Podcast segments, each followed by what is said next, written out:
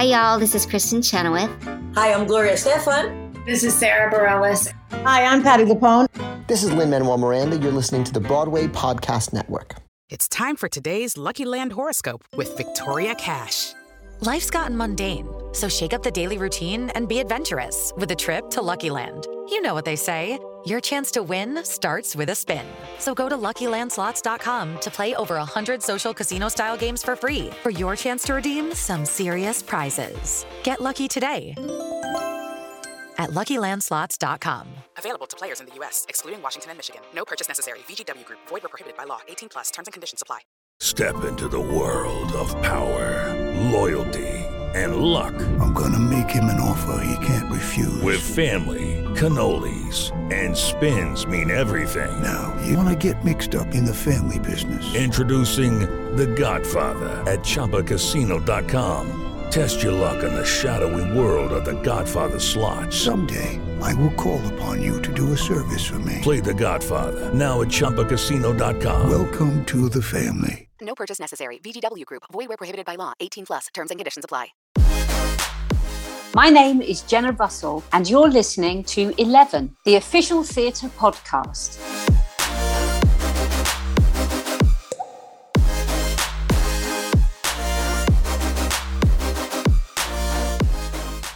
Hello and welcome to Eleven, the official theatre podcast that brings the biggest stars and creatives together in one place to discuss life in the arts. Now, she's an icon of the stage, has got a Tony nomination and an Olivier Award to her name. We've seen her live here in the UK and also on Broadway in the likes of shows including Piaf, Celebrating Sondheim, Guys and Dolls, Sunday in the Park with George, Fun Home, Merrily We Roll Along, Urinetown, Into the Woods, Les Miserables, High Society, Follies, Martin Guerre, Soho Cinders, and Grey Gardens, to name but a few. She is, by all means, a living legend and one of my all time favourite performers who is, after such a long time, returning to the stage for an exclusive solo concert. So, here now, in an exclusive conversation, we discuss why she is terrified of concerts, so has pushed away from them in the past, but is now tackling this fear head on as she returns officially to the stage this November. Why she prefers to challenge herself creatively and move to varying different jobs, avoiding greater lengths in long running shows. The story of how she became an understudy way back during the early days of Les Mis, and the life lessons it taught her, including why she would describe the experience as terrifying, but why it made her want to return to lead the company in the early 90s. Plus, why we also need to all admit that most successful understudies steal like mad all the good bits from their leading actors. Why Starring in Fun Home lent into the pocket of musical theatre that she adores, and how the show pushed away the often negative attitudes of a musical always having to be positive and not show darker stories and those that are more serious. Her love for the detail and explosion of heartache seen in musical Hamilton, and why she'd shied away from listening to the album before seeing it live. Working with legends including Ewan McGregor and Sarah Lancashire in a certain signature production of Guys and Dolls, and why Ewan warned her about not going back to see that production once she left. Why she's keeping everything crossed for Hello Dolly's return to the London stage soon, and how she dealt with the news it was being postponed due to the pandemic and why, if it does happen, she'll tick off a personal bucket list dream of working with a certain British icon. Why Sunday in the Park with George is one of her favourite shows ever, and how her dreams all came true getting to take it to Broadway, including losing her Tony Award to Patti LuPone. But why that's sort of okay because, well, it's Patti LuPone why Jamie Lloyd's Urinetown was totally weird and crazy, but exactly why she adored it. Why she believes there is a future life in the Grey Gardens musical, and the real struggle of working with a history of such unattractive leading men. It's actual living legend and stage icon Jenna Russell here now on this, the next episode of 11, the official theatre podcast.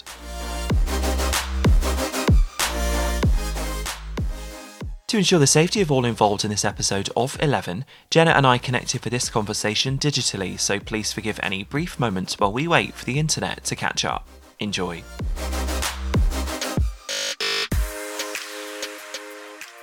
Please help me welcome to this, the next episode of 11. She's the Tony nominee and Olivier winner. That's an actual living legend. I'm so excited. Hi, Jenna Russell. Hello, William.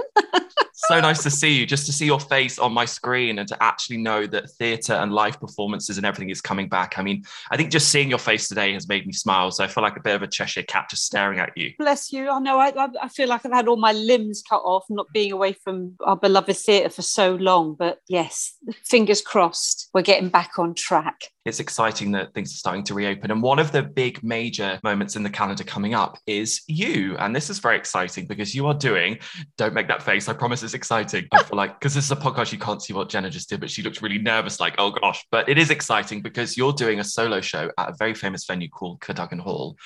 And basically, it's just going to be like two, two and a half hours of us just being obsessed with you, which is basically my life anyway. So before we talk about specifics, just are you excited? I am excited. I mean, it's a weird one, isn't it? I've avoided these things for so long. Darren Bell asked me to do a concert last year um, which we managed to sneak in just before the, the second lockdown happened.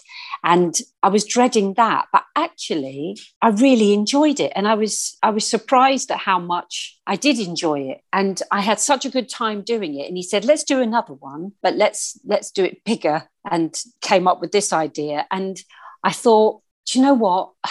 you got to frighten yourself sometimes, haven't you? And and I, I, seem to be in the business of, of putting myself in scary positions in the last few years. As I'm getting older, I'm thinking I might not have this opportunity again. So grab it, do it, and I'm sure it will be fine. So I'm actually really excited, but also terrified, of course. Are you terrified because there isn't a character there, perhaps, that you can put at the front and therefore you know it's not Jenna as the individual, or are you just terrified because you've not done it perhaps for a year and a half? What what bit of it scares you? Well, I think this I think it's a bit of both. I've I've always I've done the odd concert, you know, singing with lovely people, and I always find concerts terrifying because it's about it seems to be it's about perfection and you don't have a character to hide behind. And, you know, if, if you know me and, and know kind of what I do, I'm not about the voice beautiful. I can sing a song, you know, it's not like I can't sing, but I'm not, I'm not a vocal technician, but I can put across the emotion in a song and I can deliver comedy within a show. So I've always resisted concerts because exactly you you kind of walk on cold in a dress sing a number and walk off. But I think what I found interesting about doing the show at the Hippodrome was it's a kind of marriage of both. You get to talk about the show a bit before you sing the song. So you kind of work your way into the character that way and you can bring the audience in that way. And it, it just becomes more about storytelling, which is kind of what I, I like doing. That's kind of the thing that interests me, I guess. I can sing a song as literally the understatement of the century, but bless you for being modest. You know what I mean? You know, there are some people, I've got friends who are extraordinary singers. Like, I don't know whether you know Ali Jaya, but, you know, yeah. Ali, Hannah Waddingham, these people have voices. Damian Humbley, I've, I've sung in concerts with Damian where I go, oh, shut up. You're just too good doff my cap to them all because they're brilliant um, and they can do the other bit as well but I'm, I'm good at the other bit not so much the the bit that they're good at. When you talk about the stories and explaining perhaps some songs that have become synonymous with you, roles that people have loved, that you've perhaps been celebrated for, I guess sort of the bits in between the singing where the audience gets to feel like they know you a little bit more and you get to know the audience as well. Do you like those moments? Do you sort of like going down memory lane? Because I know some people like it in the moment, but perhaps they like to move on and not be known for specific things or even just one thing? Or are you sort of like actually i like talking about my career because they're milestones for me as an individual. How do you see it? Well i, I guess i do like talking about it because i talk to students about this a lot. You know careers take weird paths and mm. and you can't you can't ever think oh i've reached this part, I've done this bit, therefore the ladder goes this way. It always goes in different directions. And often, you know, you lose out on jobs or a job is a disaster that you think was going to be wonderful, but that opens a door into something else.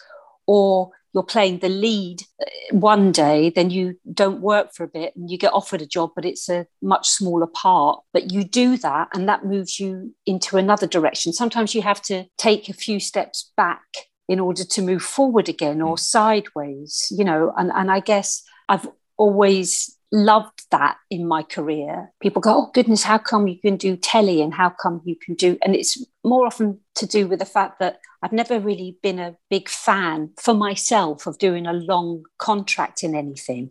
So, you know, I, I like to jump into a, a project, stay there for a few months, and then move on to another one. And that often takes you, branches you out in, in different directions. And you learn stuff from that. So I'm constantly learning. And you know, funny, me and my other half have been making an office out of our spare bedroom, and we thought, you know what, let's go up into the loft and get all our little bits and bobs that you you know you keep from shows or posters or pictures of you with friends from shows and put them up because we've got nowhere that we've ever done that you know and i'm quite old now i've never put these things up and so getting them all out I was like, oh my word, I forgot about that. And oh, that that's the first time I met that person. And then there I was 15 years later doing that with them that wouldn't have happened unless I'd done that. I do like taking a trip down memory lane because I just think it does it does um, inform who we are ultimately at the end of the day, you know, we're, we're our history, good and bad. I think it's really interesting what you said there about not wanting to stay in things for too long. But I, th- I think sometimes, obviously, people see that as a safety blanket where they stay in something, obviously, because it's work. And I, I completely get that. But do you think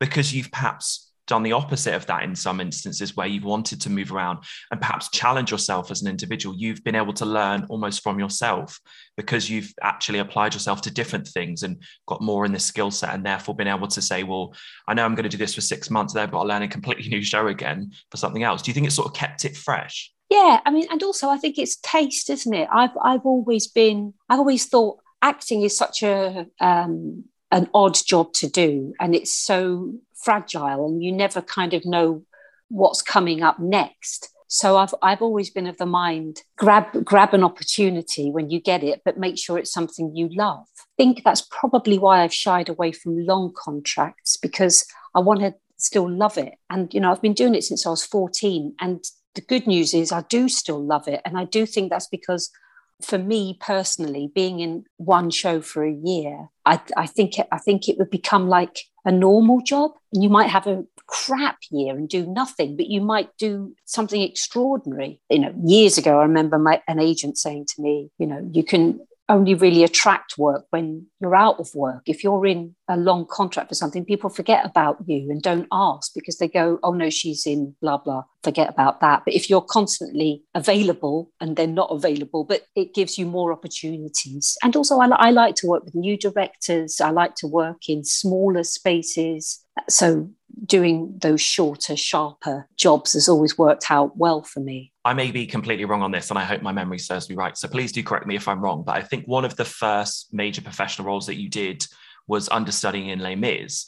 And. I was wondered, uh, because you understudied Eponine and Fantine, right? Did you do no? I, I understudied Eponine because I remember when they asked me to do it, it was because Frances Ruffelle, who played Eponine originally, was going to Broadway. So the show hadn't long come out of the Barbican into the palace. And when when Frances went to New York, the girl, I think this is right, the girl who understudied her played the was moved up to play the part, and they had a spot open for an understudy.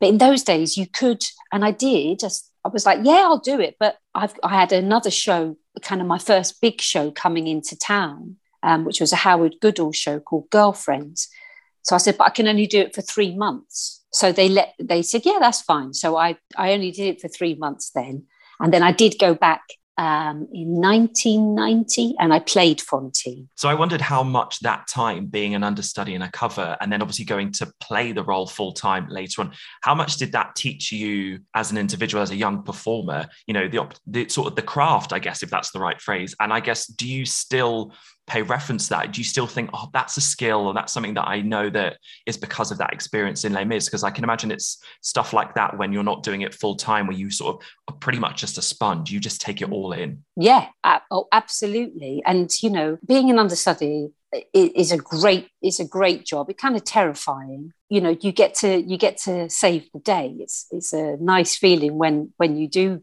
get on. Um, I never actually got on as as Eponine, but I did. You know, obviously we'd have a rehearsal once every two weeks, and it was great singing the part and, and doing the part.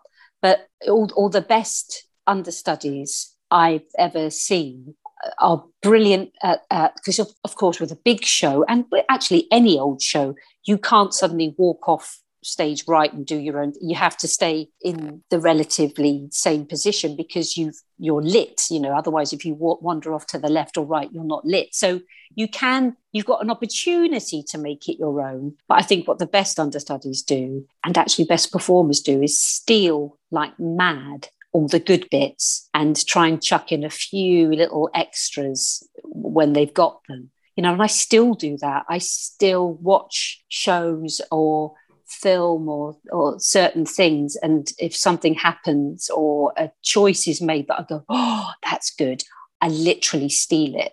My other half talks about actors being magpies and we are. There's no shame in stealing wonderful moments. That, that's the joy of being an actor to be observing people you know somebody with a particular walk I'll, I'll just bank it. I'll put it somewhere and one day that comes up. I've got about three things that i still haven't had an opportunity to use that blew my mind at the time that I go, one day there'll be a show and I can use that moment. I'll, I'll steal that moment. So no shame in that. And that's, that's, that's a great thing about being an understudy. It's one thing to think, oh yeah, I'm going to do my own thing, but really good understudies steal all the best bits of the performer they're, they're um, understudying and just whack in a few extras. Does it ever work the other way? Do you are you ever do you ever have an understudy and you hear things that they do? You know, if you're in the theatre at the same time, they perhaps rehearsing or performing and think, "Excuse me, you're not supposed to be better than me." do you know what? I've never I've never seen an understudy do a show. I guess it's because the sad thing is you're ill. That yeah. usually when you're when you're off, you're ill or you've hurt something and or you've sprained something so you can't, which is a shame. That's why it's a real gift when you're an understudy because you get to watch the show. I remember one what the one time I did uh, get a really good opportunity was when I did Martin Guerre. Once I'd been cast because the show was already running. Cameron said, "Come and watch the show." I said, "Was that a good idea?" He said, "No, come and watch it." So I sat and I watched it, and that was really informative because I got to see what the show was and where moments I thought, well, that's not working, or that's, I know what that needs. It needs more of this or less of that. But that's only because I had the, you know, the great good fortune to be able to see it most of the time. Usually in the jobs that I do, I don't get to see the show before because I'm in it. Yeah. So again, that's one of the things of being in a short run of something like Fun Home. I, I didn't get I didn't see it in New York. I didn't get a chance to see our production because it was only what was it 12 weeks something like that. I, I, didn't get to watch any of the show apart from the little bits in tech. Yeah. Whereas if you were taking over in Les Mis, you could more than likely watch the, watch the show a few times, steal the good bits, and uh, polish up some other moments. I'm Victoria Cash. Thanks for calling the Lucky Land Hotline. If you feel like you do the same thing every day, press 1. If you're ready to have some serious fun for the chance to redeem some serious prizes, press 2. We heard you loud and clear. So go to LuckyLandSlots.com right now and play over 100 social casino-style games for free.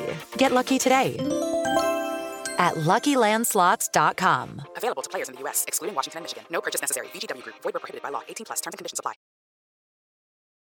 You did mention Fun Home there, and it's something that I just wanted to very briefly mention to you because I saw it and I thought it was extraordinary. I That's mean, a I brilliant just, show, isn't it? And I feel like as an audience member, and I think this is very much a positive, and I love seeing pieces like this. I sort of was really clueless going in, especially with the title, with the actual subject matter in particular and I I personally like stuff like that. I think it makes yeah. it exciting as an audience member. I feel like if you know too much, you think, well, come on, then impress me. And whereas actually with this, it it sort of broke my heart. And I wondered yeah. for you, the this the heart of it and at the center of it, did that happen every night? Yeah, I mean, it's it's a it's a beautiful beautiful show. Um, for me, you know, all, all art is personal, isn't it? We we all like different things.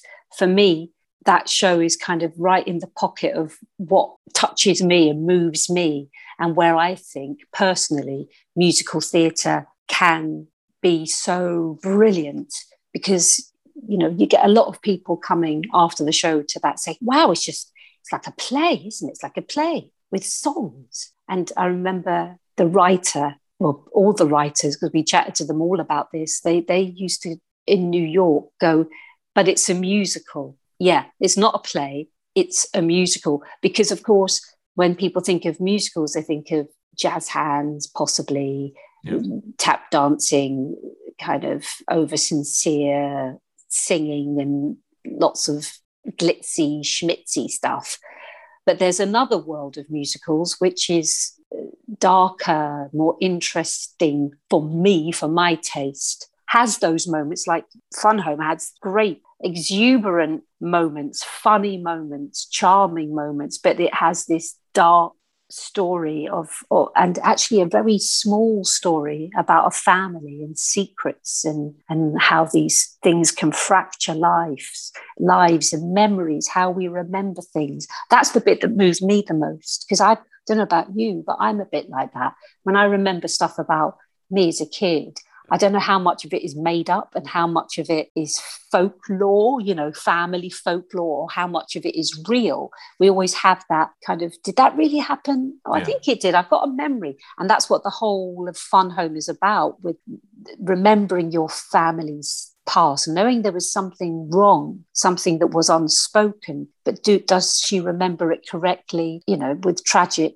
results? But along the way in that show. You laugh lots, you have joy, you know, when young Alison, you know, discovers her herself and her sexuality. It's a beautiful moment. And I defy anyone to not just be so lifted by that song, Changing My Major to Joan. It's kind of perfect and brilliantly directed. You know, this was a show that was what five years in the in the making. They did workshop after workshop in new york and they had the right funding and they could make this extraordinary piece of art that put lesbians their story their a story of a lesbian lead character front and center. It's never been done before you know all written written by women. It was an amazing piece of work and i was i'm so proud and lucky that i got to, to be in it. And we all felt that we were in something you know super special. And I feel like it is because I think you're completely right there. A part of this sort of, I don't want to say a new generation because there will always be exceptions, but this sort of boldness of people to tell stories like this in the world of musical theatre. Plays are completely separate, but and I just just thinking out loud, but like Come From Away is probably a really good example. Of probably you know the worst terrorist attack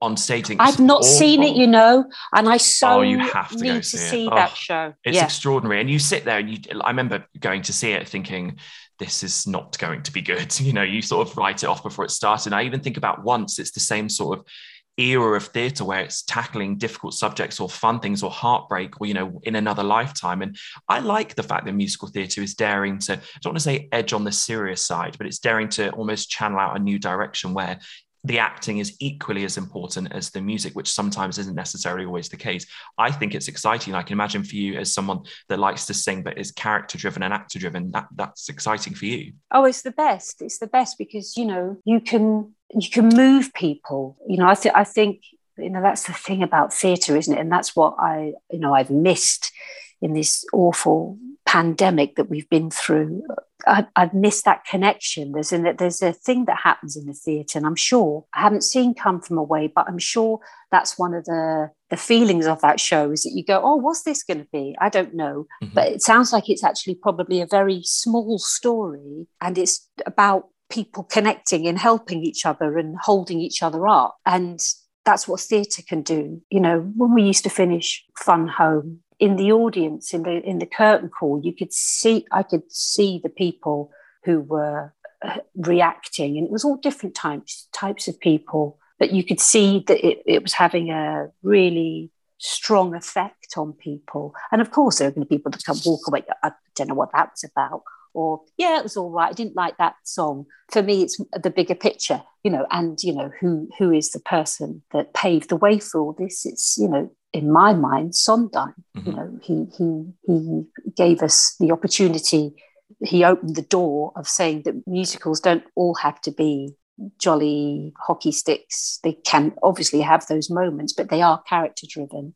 Yep. Much more his shows, I think, and and writers uh, since Sondheim have picked up on that. Don't see, you know, people haven't seen Hamilton. I I didn't. I shied away from listening to the album and everything. I had no idea what it was about. I really kept away from it because I wanted to experience it. And when I went to see it, I mean, I I just was looking round, just going, "Oh my goodness." what is going on here? There's a perfect example of how something can be commercial, hugely commercial, but it's it's intelligent, it's it's telling a story in a different way, yet there's extraordinary choreography, there's moments of exhilaration, there's comedy, there's this terrible, aching, dark story of loss. I mean, it, it's got everything that show. Now, I don't want to embarrass you too much, but I was looking through some of the people that you've worked with.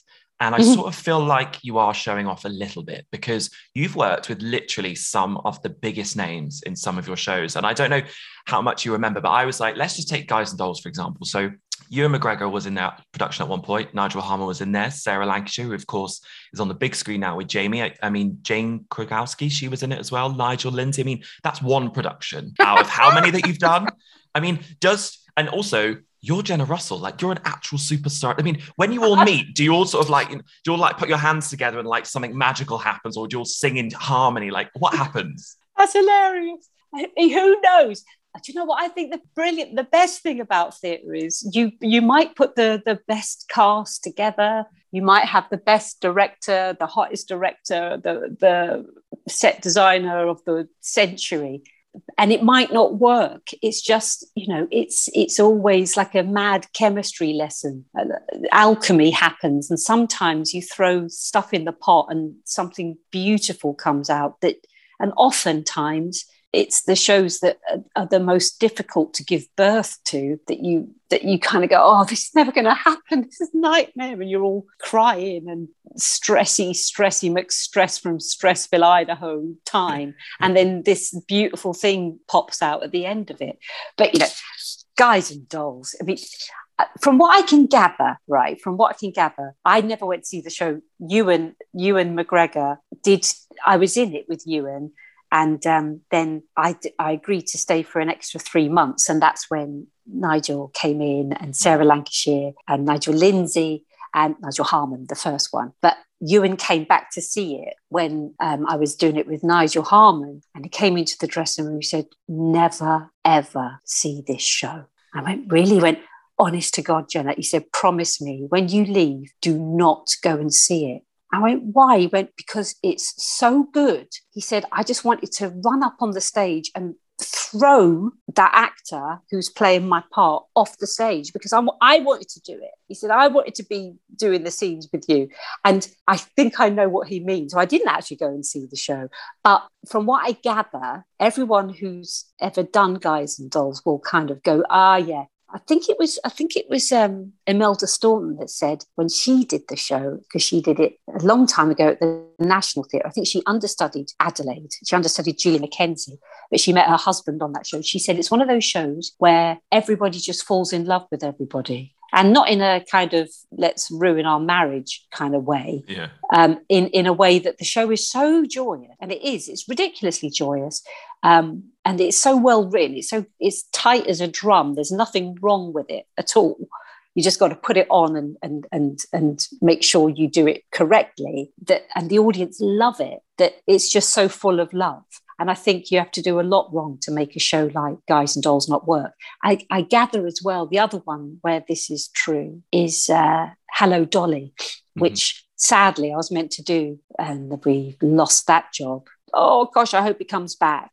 But Gavin Creel, who's a brilliant Broadway actor, he did it recently with um, Bette Midler. And when they asked me to do it, I rang him up. I said, Oh, Gavin, be honest with me. Will I enjoy it? He went, Jenna, you have to do it. It fills you with joy. He said, You'll walk around with a massive smile on your face the whole time you're doing it. He said, Because audiences love it, they lap it up. It's great fun to do. There's nothing wobbly or fatty in it. It's just brilliant. So hopefully, hopefully we'll get to do that again. I hope so. I'm keeping everything crossed. I, I think and so. Imelda will be amazing oh. in that part. She'll be amazing. And also, I've always wanted to work with her. So have you never worked one. with her? Never. No. Oh. No, uh, we did. We did a concert together ages ago. Just when I'd had my little girl, I'd literally it was the first job I had back after having my daughter, and I hadn't been on the stage since Sunday in the Park with George in New York. It was a Friday night is music night, and we hadn't met, but we were doing Alan Jay Lerner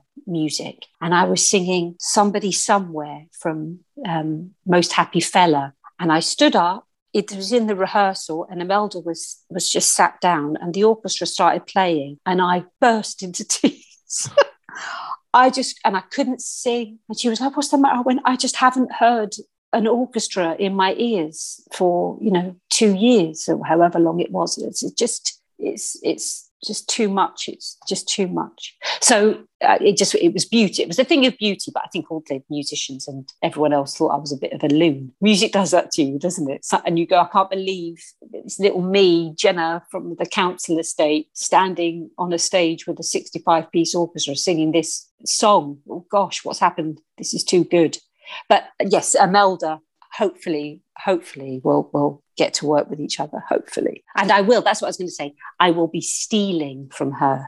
I will be in the wings, mark my words, every night watching what that woman does because she's she's amazing and I'll, I'll, steal everything I can. You know, I'm recording this conversation, right? People will know that you are a stealer. Oh, I don't mind. It, I okay, shouldn't fine. be telling people. I shouldn't be telling people that's the way to go forward, but it is watch people if you like something that they do bank it and and throw it in a few years later in something else i love this. This should be on just like the front of a textbook at arts ed or something. If you like it steal it. Just don't worry about it. It's true. We all do it. We all do it. It's it's it's it's, it's how how the world turns i'm afraid. I can't imagine at any point getting the opportunity to go to Broadway is ever lost on anybody. And I can only imagine for you that experience was, I can imagine life changing, the opportunity to experience the theatre world in a new way. I know that uh, having been to New York and done some stuff there, you just go, oh my gosh, it's completely different, but completely the same. It's sort of weird how you feel at home, but also not. So the first part of my question is,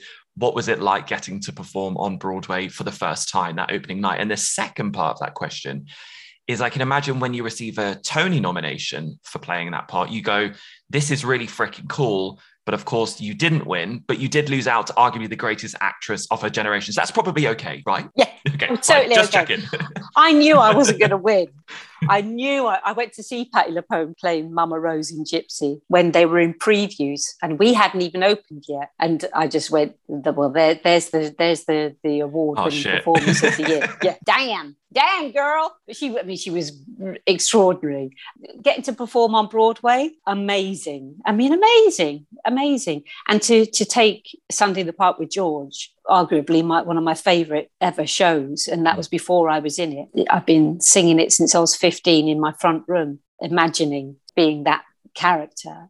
So it, yeah it was it was crazy mad brilliant. I, I was terrified. I remember standing in the wings being terrified of of forgetting the words because dot literally you walk on stage and the first thing you sing is that sunday in the park with george number which is seven minutes long, I think. It's quite wordy. And you've got nothing to hide behind because you're, I mean, that's the brilliance of the song because you're standing still because he's painting you. You can't, you can't hide behind anything. It's just people are looking at your face and making sure that you say the right words. So um, I was, yeah, I was terrified. I had that thing where you're, where your teeth when your mouth gets so dry, your lip sticks like that. I mean, I, am annoyed that I didn't know this later, but I remember um, this sounds like I'm name dropping, but it, I don't mean it to. Sorry, but um, Ewan McGregor did um, what did do? The Real Thing on Broadway about six years after, and he rang me up. He said, "Oh, he said, I'm so nervous about it. He said, It's ridiculous. I'm nervous. I said, Ah, okay. I found out the trick. I said, Because I told him about my lips sticking to my teeth. I said, Apparently, there's a really good trick, and this might be good for your listeners. Is um, if you're doing any like after dinner speaking, or you've got a best man speech, or you've got an audition, I, I've actually not tried so be careful. But Ewan said it did work. Is you put a little bit of Vaseline on your teeth and your gum and it, and it stops your mouth drying out apparently. So anyway i passed on this information that i found out too late because i literally walked on stage like that and had to kind of peel my my top lip from my teeth but it, it was all right. Oh, yeah it was amazing. Of course it is. It's crazy and you know getting a tony nomination is just lovely. And again one of those moments you go i can't believe this has happened to me. And who would have thought? Who would have thought? I would never would have dreamt in a thousand million years that that would I would have that opportunity and and you know it was great it was great Rather an Olivier winner and a Tony nominee, those things you could never have removed from you. You would always be that person, and it's. I know it's, cool, nice right? that, isn't it? Yeah. It is nice. Amazing. Well, I'm very conscious of the time, so I'm just going to ask you two final quick questions, and then I'm going to let you go back to putting up all of your old programs in your office. But I wanted to ask you about Urinetown because, again, it's sort of, I guess, similar to Fun Home in that I was sort of a little bit naive to what it was, and I actually did. I don't know if it was on an app or whatever, but I remember going to the theatre and, trying to get tickets, and they were like, "Oh, we've got a ticket on like the front row." I mean, like row minus A. It felt like I was in the orchestra pit. It was- I'm going to admit it was quite a lot. I felt at one point like I was just like rain spit on me. The orchestra was loud. I was like, geez. But again, I just sort of fell in love with that show. And I'm again, I'm not sure what I expected, but it was just so much fun, but also quite weird, right? Oh, totally weird. Where did you see it? Did you see it at the St James's? No, I saw it in town. I saw it where Jamie is now. Yeah. Mad show, mad show. We had the most fun in rehearsals for that show, and we're all still in touch. That cast, that original cast, we we laughed so much. And and Jamie Lloyd directed it, and I've worked with Ja- Jamie was an assistant director when I did Guys and Dolls, and I've since worked with Jamie on with Kit Harington, um, Yes. Dr. Faustus, and we're, we're you know we're good mates. I know he's he's misses really well, and I mean a lot of directors would have gone, "You guys, will you just shut up?" But we were hysterical, and most of the time hysterical, and I think it's because as well the subject matter is so crazy, and you know I'd made choices that were quite full on comedically, and you know I'd, I'd say, "Oh, can I can I come on smoking? Can I?" And every everything I said, "Can I do this, Jamie?" You go, "Yeah, do it, try it." And most of them s- s- stayed in, and we just had such fun. It's a great show, and actually a really good, really good message. And of course, Jamie, being Jamie, made it so dark. At the end, I think somebody gave birth to a rabbit. We were like, Yes. Jamie, right? And it's like, I think it's great. We're okay. Let's let's let's go there. But we were covered in blood. And again, looking at my pictures, I found a picture, and I, I must send it to him of, of Jamie backstage with his hands covered in blood, kind of looking at us all, just with all this blood dripping off. And then another picture of me did a selfie. Obviously, must have done this selfie, and you know, I've got no hair because he got me to cut all my hair off, covered in dirt and grime, and just blood all over my face. Only in a Jamie Lloyd production. Literally only, only. Only in a Jamie Lloyd production. And it must have been so difficult for you working with such unattractive leading men. I mean, it Oh, it's have been horrendous. Oh, God. William, I'm glad you're mentioning it because I've had a really hard time with the actors I have to play opposite. Yeah. I've, yeah, Bless you. You know, keeping going. Well done. Well done. It's thanks. I'm, Yeah. I'm struggling through. so naughty. Okay, my final question for you, and this is a subject that I wanted to talk to you about because I adore Grey Gardens so freaking much. Me too. And I was like, I have to, have to, have to ask you, just working with Sheila, like oh, Sheila. how I don't even know what a question I should ask you apart from like, did every day you just bow at her feet? And that production, that show, that message, that story, just perfection. Oh, thank you. Another show that I am so grateful that I got to be part of. I love that show. And Thom Southerland, who directed it, did it so directed it so brilliantly, was so clever with how he did act because act one and act two are very different. And act two is kind of like the act sorry act one is the past and act two is the present. And you know if you if you're listening you don't know what grey gardens is. There was this documentary that was made in the 70s real real people. And um, they had they've made uh, she became that they became the two women in the documentary became kind of ridiculously famous especially the daughter who was in her 50s um, and she kind of became a style icon i mean it was she was extraordinary she's kind of like this gay icon as Oh, well i guess Because she was on Drag Race, wasn't she? She They was did on her Drag there. Race. Yeah, yeah. Her. fantastic and and act act one is kind of the, what happened before we meet them in the documentary. Then act two of the musical is kind of virtually the documentary but some of it put to music very cleverly um, by scott frankel and michael korie. Did a brilliant job with it. And it was you know it was a big hit on broadway and we did it at southwark. But i've still i still think there's going to be a future with that that show. Definitely. I, I, I, you know, whether whether Sheila will want to revisit it only only because, in Sheila's words, she's kind of. I, mean, she, I think she'll be with us forever. But she, when I've asked her if she'll do it again, she's like, "Well, I'm not sure because I don't have that long left, and I want to keep doing new things." She will be with us forever because she's so. she's extraordinary and she's fit as a fiddle. But um, I, I understand that it's, sometimes revisiting stuff is is is a bit boring, and especially if you go, I just want to say yes to things that come along and not have to say, okay, in two years' time I'm going to do that. I, I I get all that. So who knows? We might persuade her to, but I think there will. I think everything with everything crossed, we will do that show again. I'm certainly working hard to do it. I know the producer is, I know the director is, I know the writers are.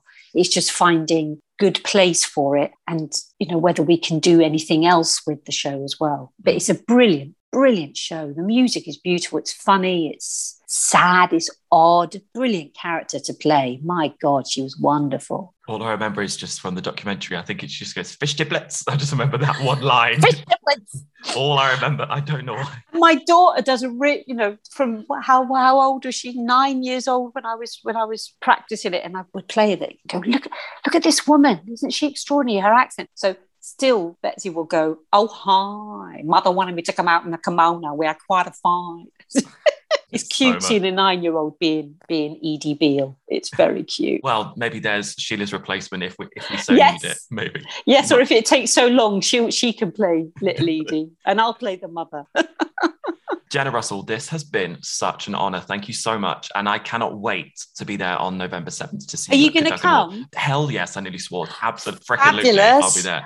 thrilled that you're coming william Yeah, I can't wait. tell your friends Oh, I will. Don't worry. Just be just be you in a room full of gays. Don't worry. You know you know Oh, your I can't think of I can't think of anything better. well, good luck. Honestly, um, just thank you so much. Honestly, Oh, my if I say it too many times, it will sound insincere, but I really genuinely mean it. Thank you so much. well, listen, if I ever get to to be on a stage again, apart from my concert, and you and you come and see it, please let me know. Of You course, we'll meet in person. It'd be lovely to meet you. You're Definitely. lovely. that'd be amazing. thank you so much. Enjoy the rest of your day. Enjoy your meeting. Very exciting. Thank you. Thank I'll see you you. very very soon. Take care. Thank you so much. Bye, Jen. Bye. Find out more about 11 at 11podcast.com or via the Broadway Podcast Network.